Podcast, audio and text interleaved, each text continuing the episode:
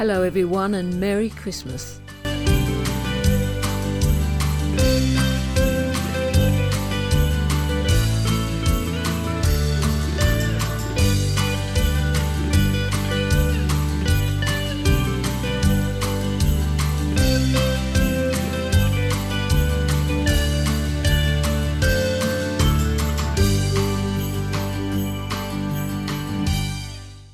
This is program 40 on the David Cassidy Connections. Thank you for downloading this podcast.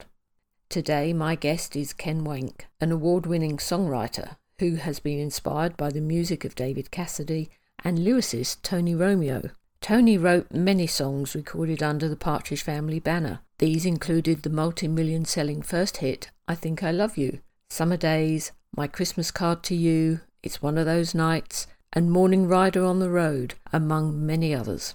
Ken shares with us some of the original material he has written, including songs influenced by the albums A Partridge Family Christmas Card, Sound Magazine, and Crossword Puzzle.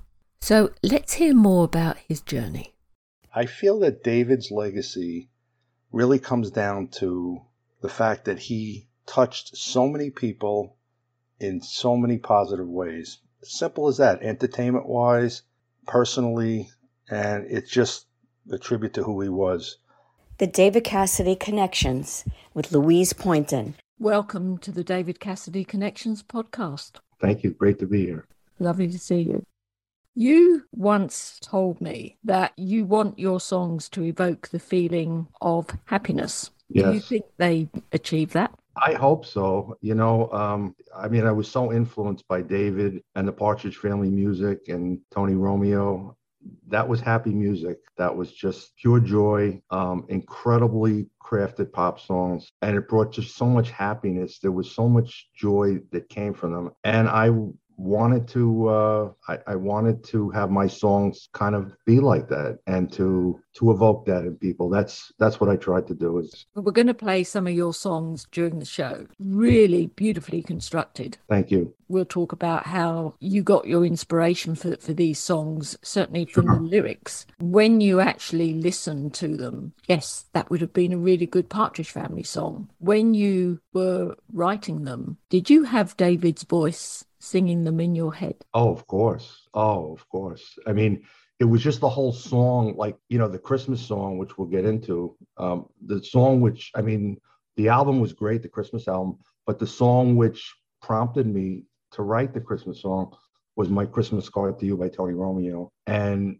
David just, I mean, the way he, his, it wasn't just the Tony Romeo songs, which I love, David was magic on all of the songs. He had this voice that just it just takes your breath away. Nobody had a voice like him. So that particular song, of course, the way he performed "My Christmas Card to You" was, and I, I just, I said I got to write something like that because you know it just, it was so poignant, just so poignant. When did you write "I Can't Wait for Christmas Day"? I I started writing it in the mid, I, I would say in the late '80s, early '90s and I finished it. It, it took some time. Did it about 97 is when it was recorded.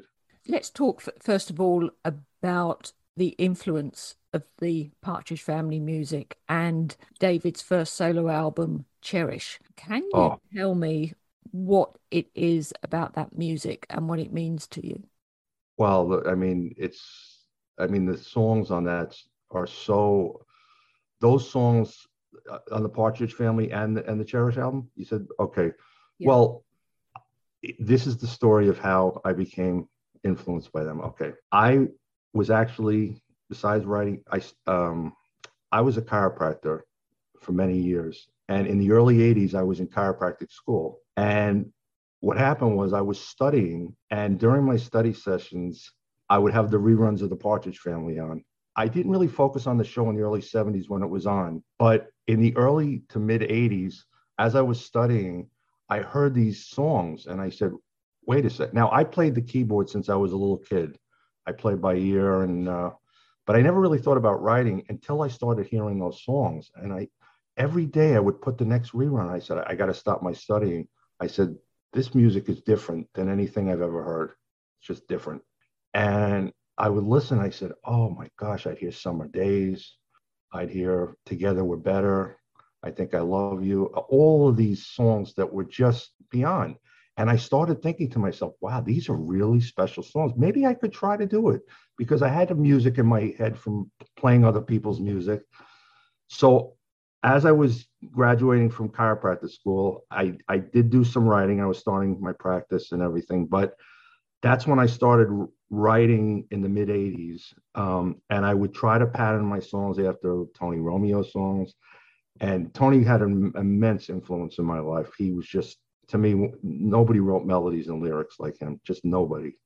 I mean, people beg to differ, but I mean, you know, of course, the Beatles are great, and Irving Berlin is great. All those writers are great, but it was something about him. And David, what, and I remember when I would start to write my songs as the mid to late 80s went by, I said, I got, oh, this is this is what happened. So before I get to that, I said I have to get these records. So I went to a record store, an old record store, and they had all the old Partridge Family albums, all of them still sealed and everything. I said, later on, the guy wanted to actually buy them back from me. He said, people want. So I was hunting through these these these carts of cartons of records. I said, "Oh, there's cross, there's bulletin board. Oh my gosh!" And I got all, and I got cherish, and, and I said, "Oh my gosh!" It was like, it was like I hit the mother load, and I had them. I kept playing the music, and I said, "I'm going to give this writing a go, and I'm going to start writing." And David's voice, it's a, it's really almost indescribable. His voice, it's in, it really is. It, there's no voice like it. No, nobody. The way he met the lyrics and the melody in those songs was just it was incredible. I mean, he delivered on every single one of them.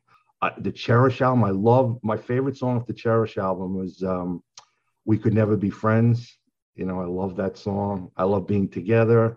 Just so many great songs on uh, on that. I also got the Dreams Are Nothing More Than Wishes album and I love the Happy Day, uh, not the the sum, Summer Days rendition. I love Play Me. I mean, just it, it, I I just lived that music. I lived it, and I just you know when I wasn't working, I was thinking, let me maybe I can start writing, and and I and I started producing, having songs produced in the mid '80s, and I came across this wonderful producer in '88 who started helping me. I've been with him since. His name is Steve Skinner and he's a tremendous, tremendous producer, and he's helped bring my songs to life. And a lot of times I'd go in the studio, and with the songs that you're going to be playing, I would bring the Partridge albums. They were on CD, uh, some of them at that time, and I'd say, let's make this one like, for instance, while I'm on this earth that you're going to play. That reminded me of As Long as There's You from the Crossword Puzzle album. So it's different melody and lyrics. So I would bring it in and I said, Steve, I want to make this like this. And then I would do How Was I to Know? That was like You Don't Have to Tell Me from the Sound Magazine album. And of course, the My Christmas Card to You was, uh, you know, there. So it just, I don't mean to keep rambling, but no, was... no, no, you carry on. this is fascinating. Yeah, uh, it yeah. just, it just took over my life. To me, the Partridge music and David's music was here, way up.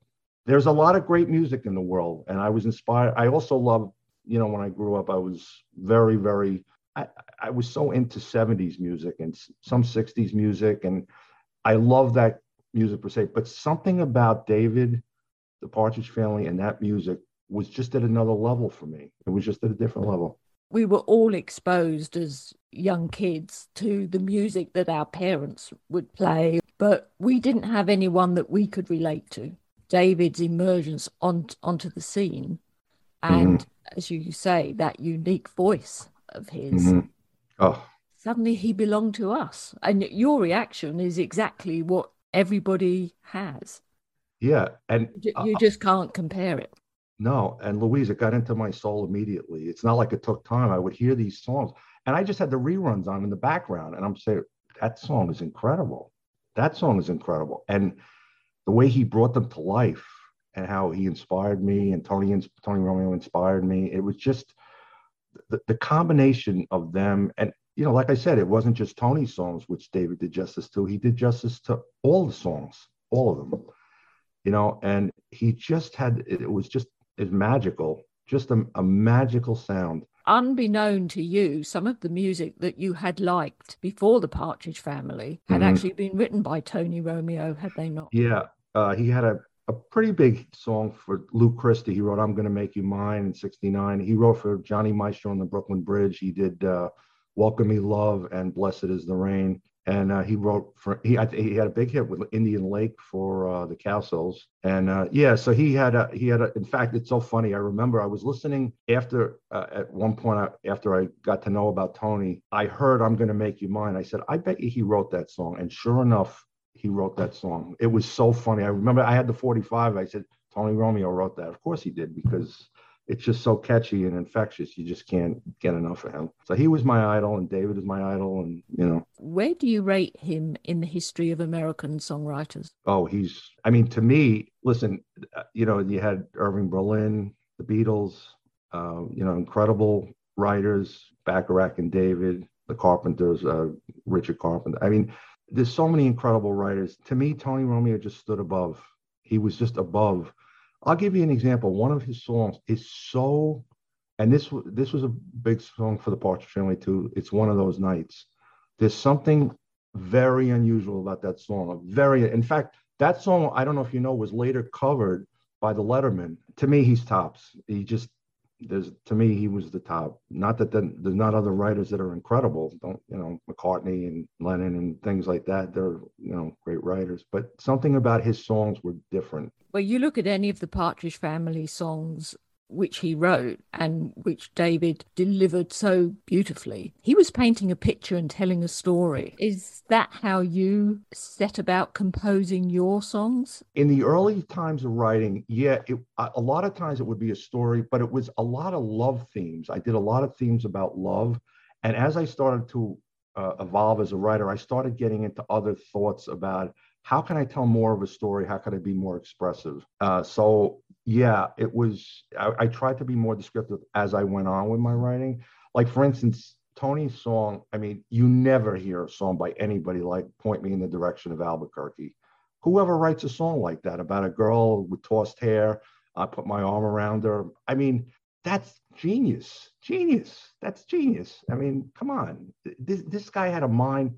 If I ever got to meet him, I would have I would have bowed to him and of course to David. But you know, mm. it was just it was incredible. Yeah. The first song we're going to come on to is I Can't Wait for Christmas Day. The influence on that was my Christmas card to you from the Partridge Family Christmas card album, which will remind people was the best selling album in the United States during Yeah. the four week festive season of 1971. The only original track, My Christmas Card to You, paints a glorious image of Christmas. Oh, I, I- unbelievable. Instead of letting my instead of letting the postman bring it, I decided I'd rather sing it. I mean, those lyrics are insane. What he wrote, uh, that song. uh, I mean, uh, I wanted to create a song just with that feel. My Christmas card to you. That's I think probably, if not one of the greatest Christmas songs ever written. You know that and White Christmas. Did you enjoy Christmas as a little boy? Christmas is not my holiday, but I loved it. I loved the music. Even as we were, it wasn't our holiday when we were young. We had a tree and things. So I, I very much got into the Christmas spirit in those days. Yeah, very much so. We will play the, the first of those songs. I can't wait for Christmas Day. Wonderful. Enjoy.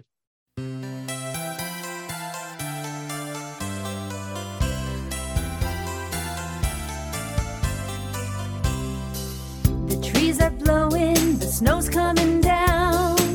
There's something in the air. The streets are crowded, just look around.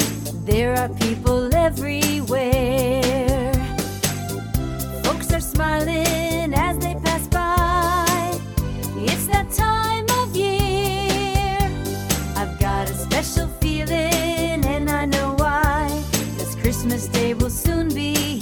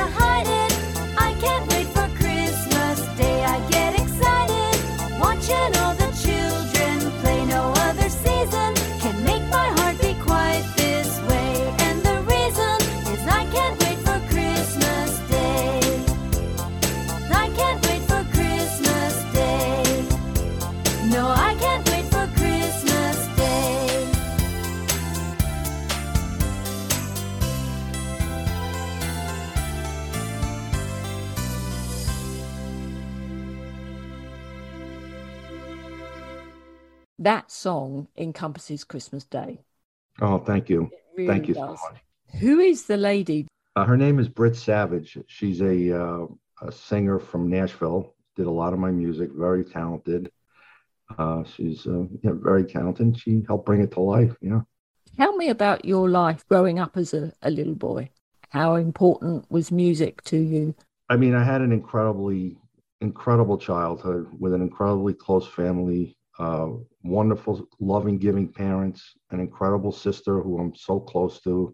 She's uh, one of my biggest fans, and she's always been very supportive. I've had so much support from my beautiful wife, Ida, my beautiful sister, Julie, my brother in law, Ron, my nephews, Jonathan, Benjamin, David, and friends of mine, Paul, Sam, Roger incredible support system through my years of writing. I just wanted to add that they just you can't just do it alone. You have to have people that bounce things off of and everything. And they've been just so incredibly supportive. Wonderful family and friends, and and wife, of course.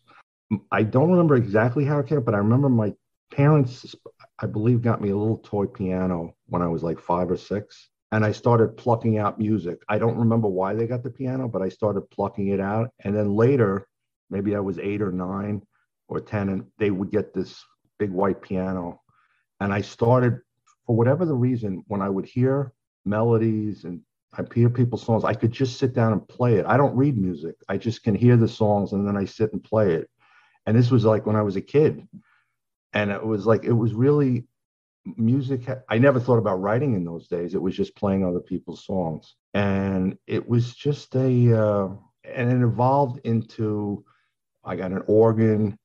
Um so the you know it was very loving and my parents were very and julie my sister julie was very you know uh, into things and in the music. And uh, they they were so supportive of me playing and things like that. And then and then in my mid 20s uh, when i was uh, going through grad school, that's when the songwriting bug hit me. You remember the first song you wrote?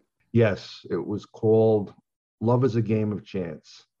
And that song was inspired. The title of that song, also, I, I'll, I want to uh, um, give a good pop to a very wonderful, my favorite British movie, Oliver from 1968. There was a song in that movie called It's a Fine Life. And in the lyrics was Life is a Game of Chance. So the first title I got was Love is a Game of Chance. I got it from that. That's my favorite movie. You know, Shani Wallis was in that, and she it was just it was just if you want to hear music, boy, go watch that, Oliver. Oh my God, what a movie!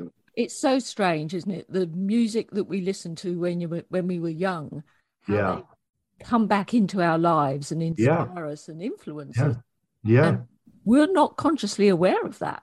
that's true. And so that was my first song, "Love Is a Game of Chance," and that was back in 1984 or five. You grew up in New York. I grew up in Long Island, New York. In my mid 20s, I moved to um, another part of Long Island, Queens. And uh, yeah, I mean, some of the other influences, Louise, might have been, you know, like I said, I collected a lot of 45s. The Lion Sleeps Tonight, uh, Everybody Plays the Fool by the Main Ingredient. Just so many incredible music from the 70s was just, you know, and some from the 60s. Petula Clark, I love Petula Clark as I was getting older, loved her. I guess I was born in the wrong decade. I wish I could have written for those people back then. Okay, we're going to move on to our the second song.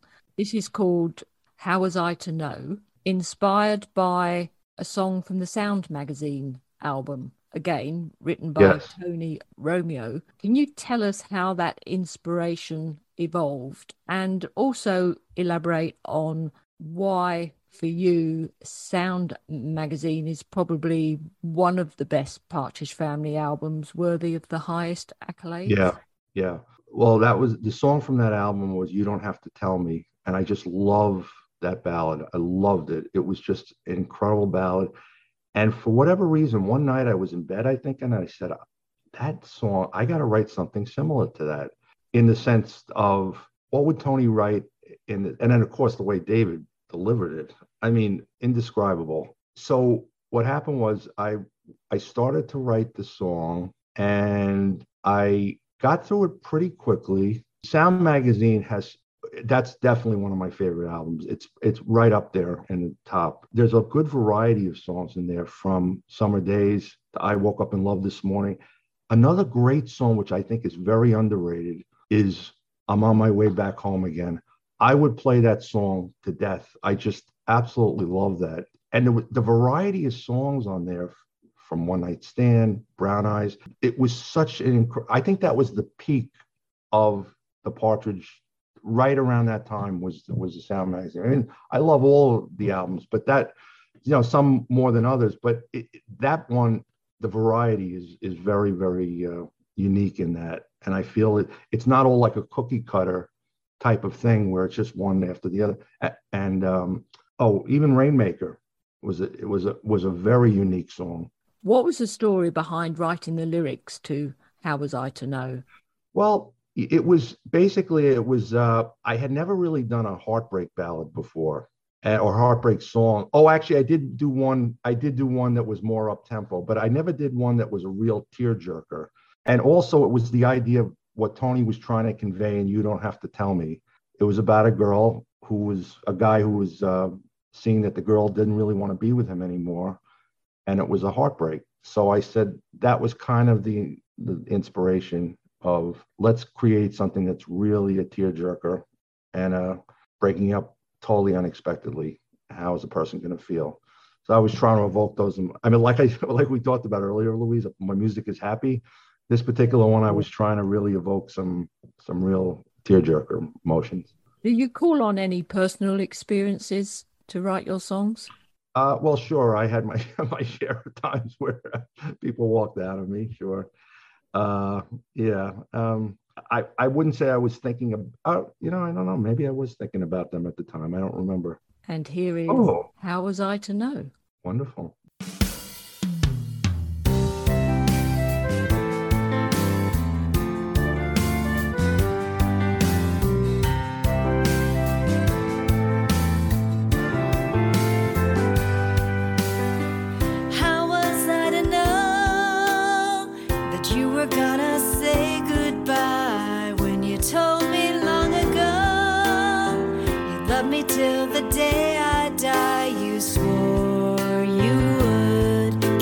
Misunderstood. How was I to know that I'd be here all by myself? All the signs you showed, you See, they told me something else. Were they just lies?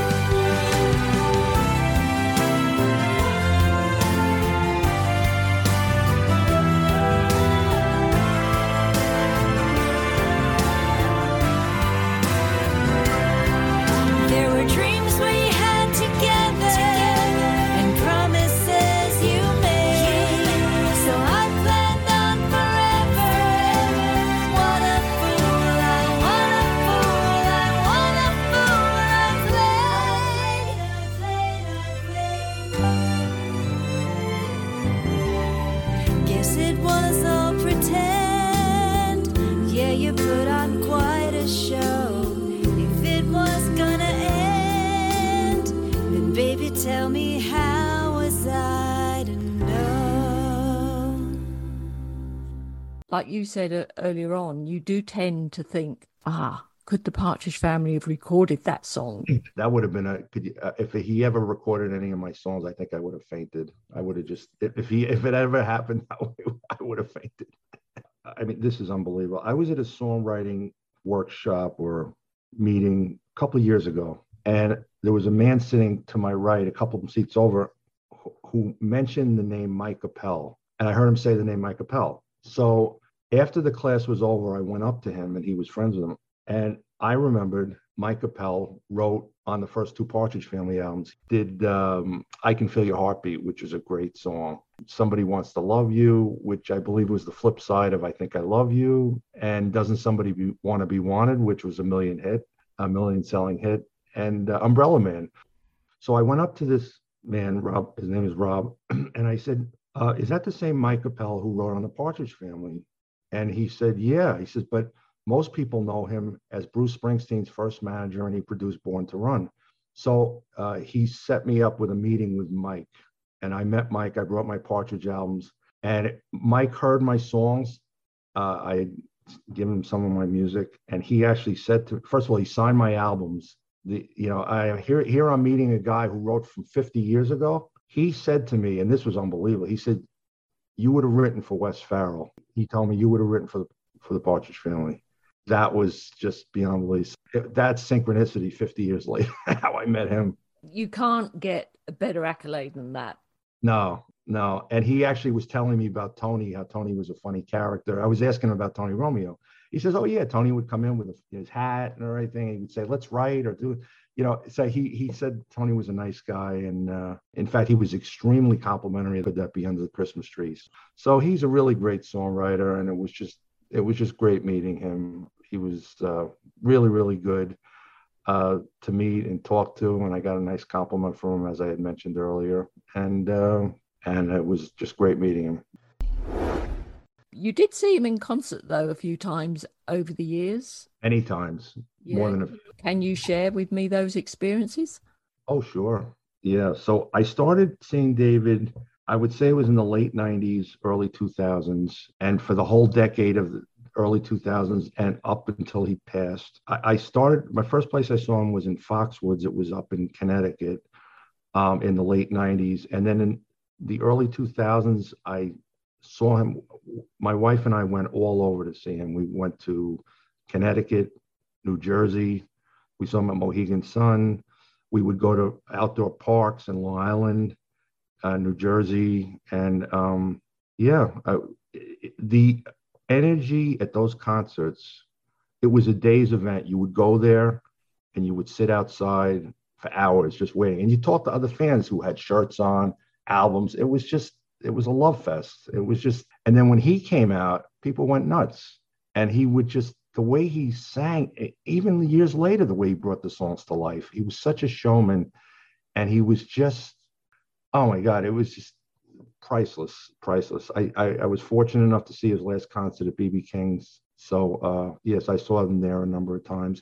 And funny, we we would get to BB King's, you know, because there was a line outside, and there were girls there from the UK that would slept overnight there you know, from Germany. People would come and stay there overnight to get a good seat to see him. It's tremendous. Was that last concert full of emotion for you? You know, I think he there was rumors at that time that he might stop touring, so there was a hint of a possibility that he might not be doing it anymore. But we never thought that was to possibly, probably the totally the end. So it was, it was definitely a, it was an interesting evening. What was the best concert that you saw well, boy, there's so many great ones. BB King's is a very quaint place. It's not very big and it had a limited number of seating. So I would say those are probably the best ones because he's right on top of you on the stage and you're right down there in the audience. Very good. Even the Mohegan Sun ones were good. It's hard to say. They're all incredibly, they were incredibly funny. He had great musicians. I met him uh, in a meet and greet before one of the last concerts. It was in New Jersey in, uh, in, in 2015. And uh, what did that moment mean to you? Well, uh, it was just it was awful. It was incredible. It was just uh, to see him, and, and yeah, it was it was just to get a picture. It was very close picture. It was just it was just wonderful to uh, to to be there. It was just you know to see him in person and right next to him was just amazing, amazing. Yeah. But you did write to him at one point, didn't you? Can you share with us? I know that you've you wrote about this in Cherish. In David yeah. Cassidy, A Legacy of Love. You did receive a special email that dropped into your inbox. Can you tell us the story of this? Yeah, in the early, like around 2011, 2012, I became friendly somewhat with David's webmaster, Jane. And um, I wrote one day to Jane, and I said, Would it be okay if I sent an email to David through you how I was inspired by him. He was doing, he had just been on uh, Good Day New York talking about Alzheimer's with his mom, about his mom and things like that. And she said, sure. So I wrote an email telling how I, I was inspired by him and Tony Romeo. I play his music. Um, you know, just just a very uh, complimentary email towards him. And I think it was within a day or two back, she wrote back and she said, David asked me to f- forward this email to you and it was I'll never forget June fifth, two thousand twelve. It was beyond, you know, just that he was, you know, honored that I that he inspired me and that I was, uh, you know, he wished me nothing but success with my songwriting, and it was just he was on he was honored, and that just meant the world to me. You keep it locked away, or do you have it framed on display? I don't have it framed. I printed it out, but I did not frame it. But I have it for posterity. It's in the computer. It's it's in the home somewhere, and it's it's it's uh, it's just and I have it now in your book, so that's there for posterity. Yes. After November twenty first, two thousand seventeen, I couldn't play any of David's music for at least two or three years. I just couldn't do it. I was devastated. I, I was de- I was mourning. I couldn't do it in the last year, I finally pulled out the albums again and started playing but I couldn't. It was when he passed, that part of me just passed, and I said, I can't listen right now. I couldn't. I just couldn't listen to it. I have been listening in the last year or so, but uh, it took me a while to get over his passing. And uh, it just wasn't the same. When he was alive and we had the concerts to look forward to, oh, wow, play the music all the time. Let me write this song based on this. And it, it was just, incredible. When he passed, it was everything changed. It just changed. Time to move on to your third composition. This is called While I'm on This Earth. Tell us where the inspiration came for this one. Well, it was again another song that I felt was very poignant and deep that David did. I, I wanted to create another theme similar to the How Was I to Know that was from You Don't Have to Tell Me to While I'm on This Earth. And as long as there's you is a tremendously powerful love ballad. I said, let me do something similar to that. So while the melody is different and the words are different, the structure is very similar to As Long as There's You. And uh, I remember bringing the song into the studio, and you know, my producer did the rest. And uh, it's funny, my wife actually and I used this as our wedding song when we got married a number of years ago. Yeah, people came up to me after the, oh, I, I didn't know you wrote. it was kind of. Here we are, while I'm on this earth.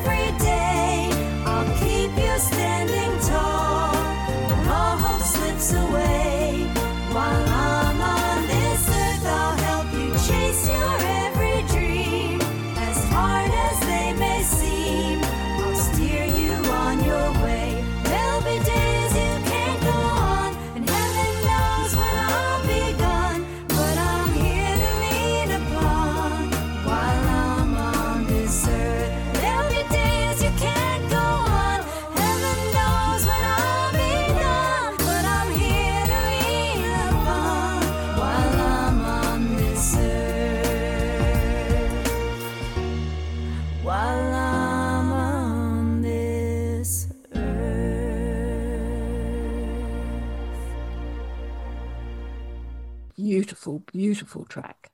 Thank you. I, I can see how emotional your wedding day must have been. yeah, it was.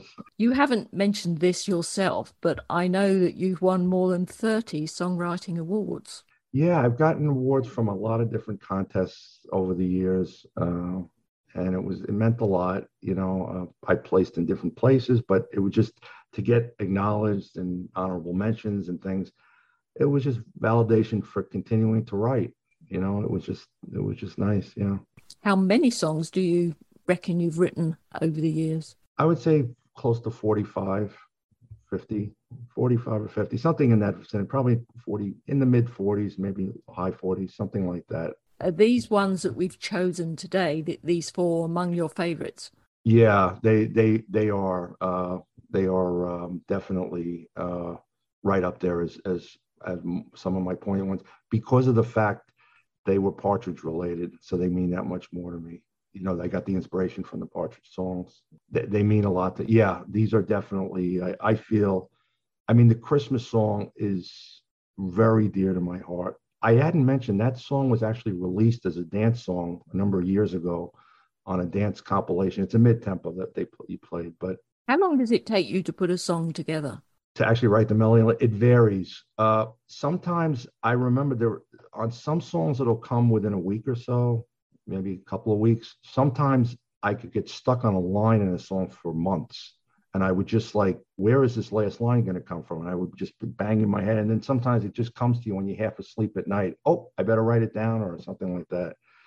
So that's yeah. How was I to know did have that? There was there was a part in that song that I was stumped on for a while, where I was uh, f- trying to find a beat. But when I finish it, like if a week or two, I said, "Oh, that's something Tony would have done."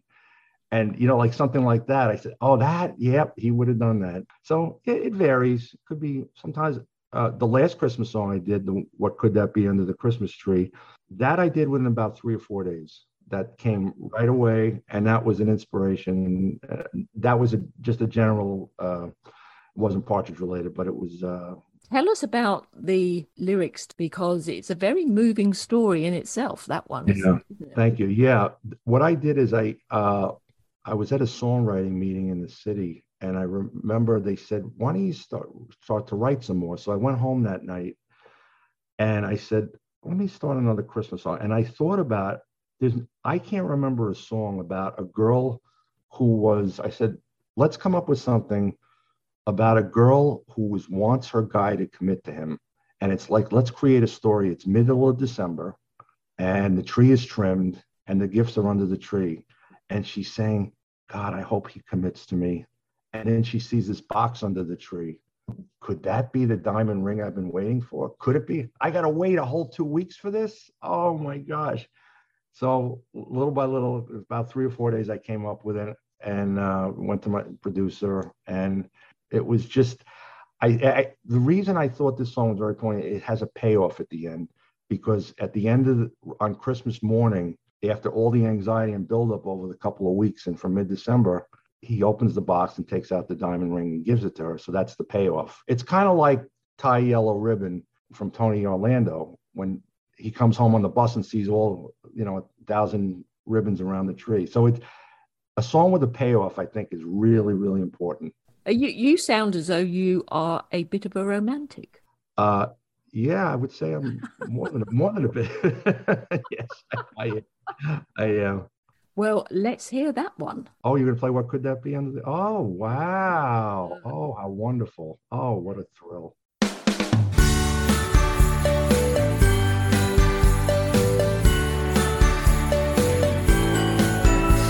It's mid December, yeah, that year. Beside the fireplace, my honey's holding me near.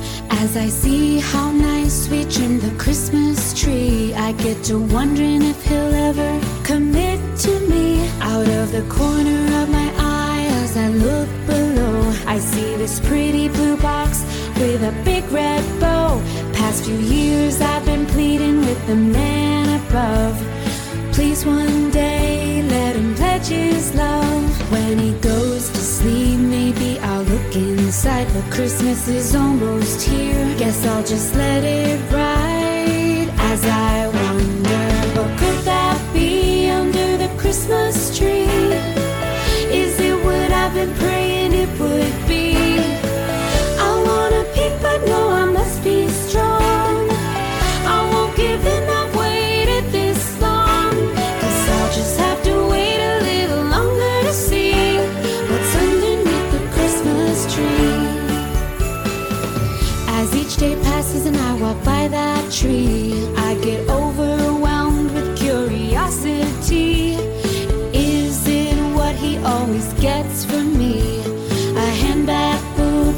plain jewelry?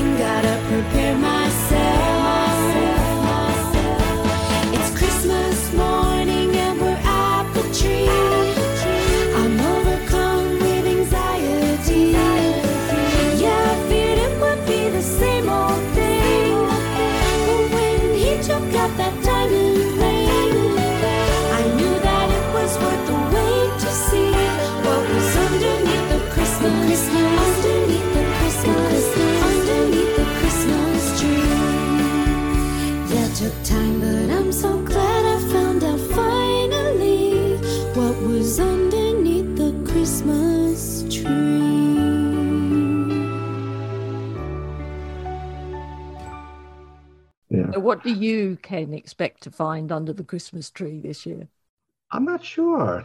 Uh, I'm not sure exactly. Uh, I'm sure my wife will think of something, or will, you know, I have an idea, but uh, but we'll see. I, What Uh, do you consider Tony Romeo's best songs? well, my favorite all-time song of all time, which he co-wrote, uh, was "Together We're Better." He wrote, he co-wrote that from the Notebook. Now, that's my fit. That's the song that, for some reason, I mean, I'd say the close ones behind that, "My Christmas Card to You," "Summer Days," and the other song I love a lot is uh, "I'll Never Get Over You" from the Bulletin Board album. That was that was one of my best. I mean, I also love "I'm Gonna Make You Mine" and uh, you know, "Play Me" was a great song from. Uh, oh, and I think I love you. I forgot. How could I forget that one? I I- there- there's two, there's two particular songs that you forgot to mention. One was I Yeah. Think I Love You. yeah, I, And the other and- one, Mo- Morning Rider on the Road. that's another great. Yeah. Oh, that's another great song. Yeah, that he right. He was. Uh, oh, one of the other one, one of my favorites is "You Are Always on My Mind" from the uh, Up to Date album.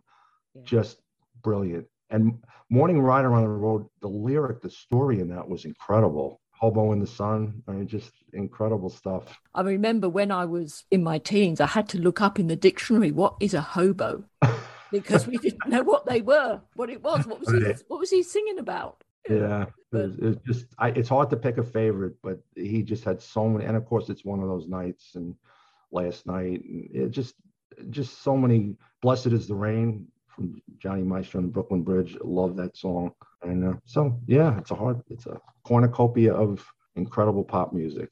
If anybody wants to learn about how good a singer David Cassidy was in his early 20s, how outstanding a songwriter Tony Romeo was, would you urge them to listen to every Partridge Family album?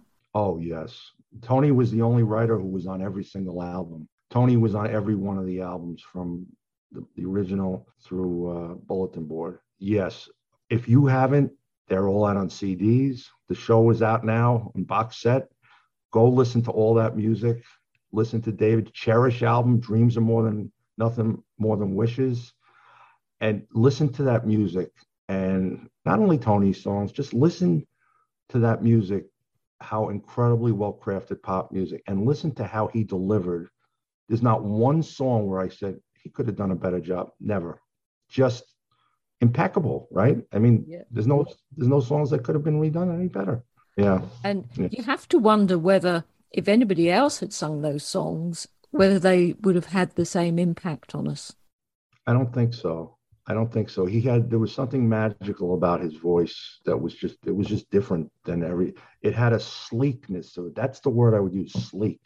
Very sleek and polished and professional and it, it just penetrated your soul. You're not missing any Partridge Family songs, are you? The only Partridge Family songs I'm missing, which I'm hoping they put out, are the unreleased songs that came out on the shows but were never put out on the albums. So Sony Music, if you're listening, please, there's lots of fans out there that that want, that want this music, Yeah, we, we don't want the bootlegs. We want the real thing the original from the vault. Right. because that is part of his legacy. Yes. You know, some people would, would say, well, it's easy to dismiss him as not having any talent because he was a teenage idol. Mm-mm. You don't I- agree with that. Oh, he was so underrated And it bothered me that he didn't get the recognition that he deserved, you know, because what, oh, that's kids' music. No, that's not kids' music. That's incredibly well crafted pop songs. And the writers on those, there's so many great writers on those songs that were in the Brill building and wrote in those era for Wes Farrell. He was so underrated. Uh, over the years. He just never got the recognition I felt that he deserved. And um, I just want people to know this music and this person and this gift that he gave to all of us was once in a once in a lifetime. So yes, he was. Uh, he did not get the credit he deserved. Above that, he was underappreciated. Well, not among the fans who loved him. Th- those people were diehards from the beginning through the end he was underappreciated by a lot of the world. I think a lot of the people scoffed at the Partridge Family music because it wasn't mature enough in their eyes and it wasn't cool enough or anything. But there was a lot of songs on the albums, Louise, that had like a rock feel. Think about I Can Feel Your Heartbeat, I Woke Up in Love This Morning, Roller Coaster. In other words, it wasn't just syrupy, sweet music. Wes Farrell created these other kinds of songs that gave it more of an oomph to it. But unfortunately, I think that people would hear the word Partridge Family that weren't diehard fans and say, "Ah, the Partridge Family," which always got to me inside, bothered me that it was like not important. But meanwhile, they sold millions and millions of records, millions, and merchandise. And he was the biggest teen idol of all time. Bigger fan club than Elvis and the Beatles combined. Uh, hello. I, I have an album from uh, uh an LP from Japan I, I, uh, in my collection when I was collecting in those days. I mean, I have all that stuff, all, all the albums and everything. And they're still sealed and everything. It's just, it's like I have this one section in my house, in my home, that is just, it's all David Partridge Family. You know, it's just, it's all the albums in a special place till they, till I, they put me in the ground. That's what's going to be with me. Yeah, really. Oh yeah. You know, it's funny. My my feeling is that there are some people in life that are chosen to affect massive amounts of people, and I feel that David was one of those people. It, like I said, it took me a while to get over the mourning process. As good as the music was, it it just took me a long time to listen again. Were you surprised at the the depth of feeling that evoked? I, I was I was I was surprised that I couldn't listen for a while. I was a little surprised about that um, I mean, I, I was devastated, you know, when he passed and always held out hope at the end, maybe something, a transplant or something would happen, but it didn't happen. And, you know, my wife and I just, you know, we talk about there's no more David concerts anymore, you know, and seeing anybody else is nice. It's not, it's not like him though. Just not like he was just a showman to the nth degree. How did you regard him as a songwriter? Oh, he was very. I, you know, that's another great point. I've never. I, I thought he was a good writer. I liked his song on the Shopping Bag album called um, "There'll Come a Time." Very, very good. Uh, he was he was a good writer, and um, I believe he wrote some other songs with Wes Farrell. I believe, um, but he was talented also. I love that song. There'll come a time. I forgot about that. No, there's so much. Once people start to delve deep into the the legend that is David Cassidy. It's yeah. like, wow, I didn't know that. I ask everyone this question, but what do you think his legacy should be? Well, um, his legacy is, I mean, he was also, you know, an actor, a great actor too. He was in shows and things like that. What, and, you know, uh, Blood Brothers. I never got the fortunate to see that, but his legacy is an entertainer, singer, songwriter, actor of just total professionalism and the joy he brought to so many people is incalculable. And this has been just wonderful. And I can't thank you enough for sharing this and the importance you brought to David. Now, I'm so honored that you're doing this. I mean, to be part of this community that that cherishes this this idol and i mean just and what you've done is just you brought so many people together which he did so to be part of this book is just it's beyond belief i mean the stories and the pictures are just forget about it. I mean, he touched so many lives, and yeah, you're touching our lives through him. And I think his legacy is one of love and togetherness, just pure entertainment. He was so gifted in so many areas. His, his legacy is one of just uh, love and and bring people together. Sounds a perfect epitaph. Thank you, Louise. Really. Thank you so much, Ken. You know, it's wonderful for you to be a part yeah. of it and to share yeah. your incredible story. Thank you for everything. That's and all right. It's my pleasure. A very Merry Christmas to you, Ken. same here. Take care. Merry Christmas. So that's it for this show and this year. You can read more about Ken and hear more of his music by visiting his website, and the details can be found in the show notes which accompany this podcast. I shall be back in January with more wonderful guests, sharing their life story and David's role in their lives. It just leaves me now to thank you for your continued support. A huge thanks to all my guests, and to wish you a very Merry Christmas and a wonderful New Year. Until we connect again in 2022, take care.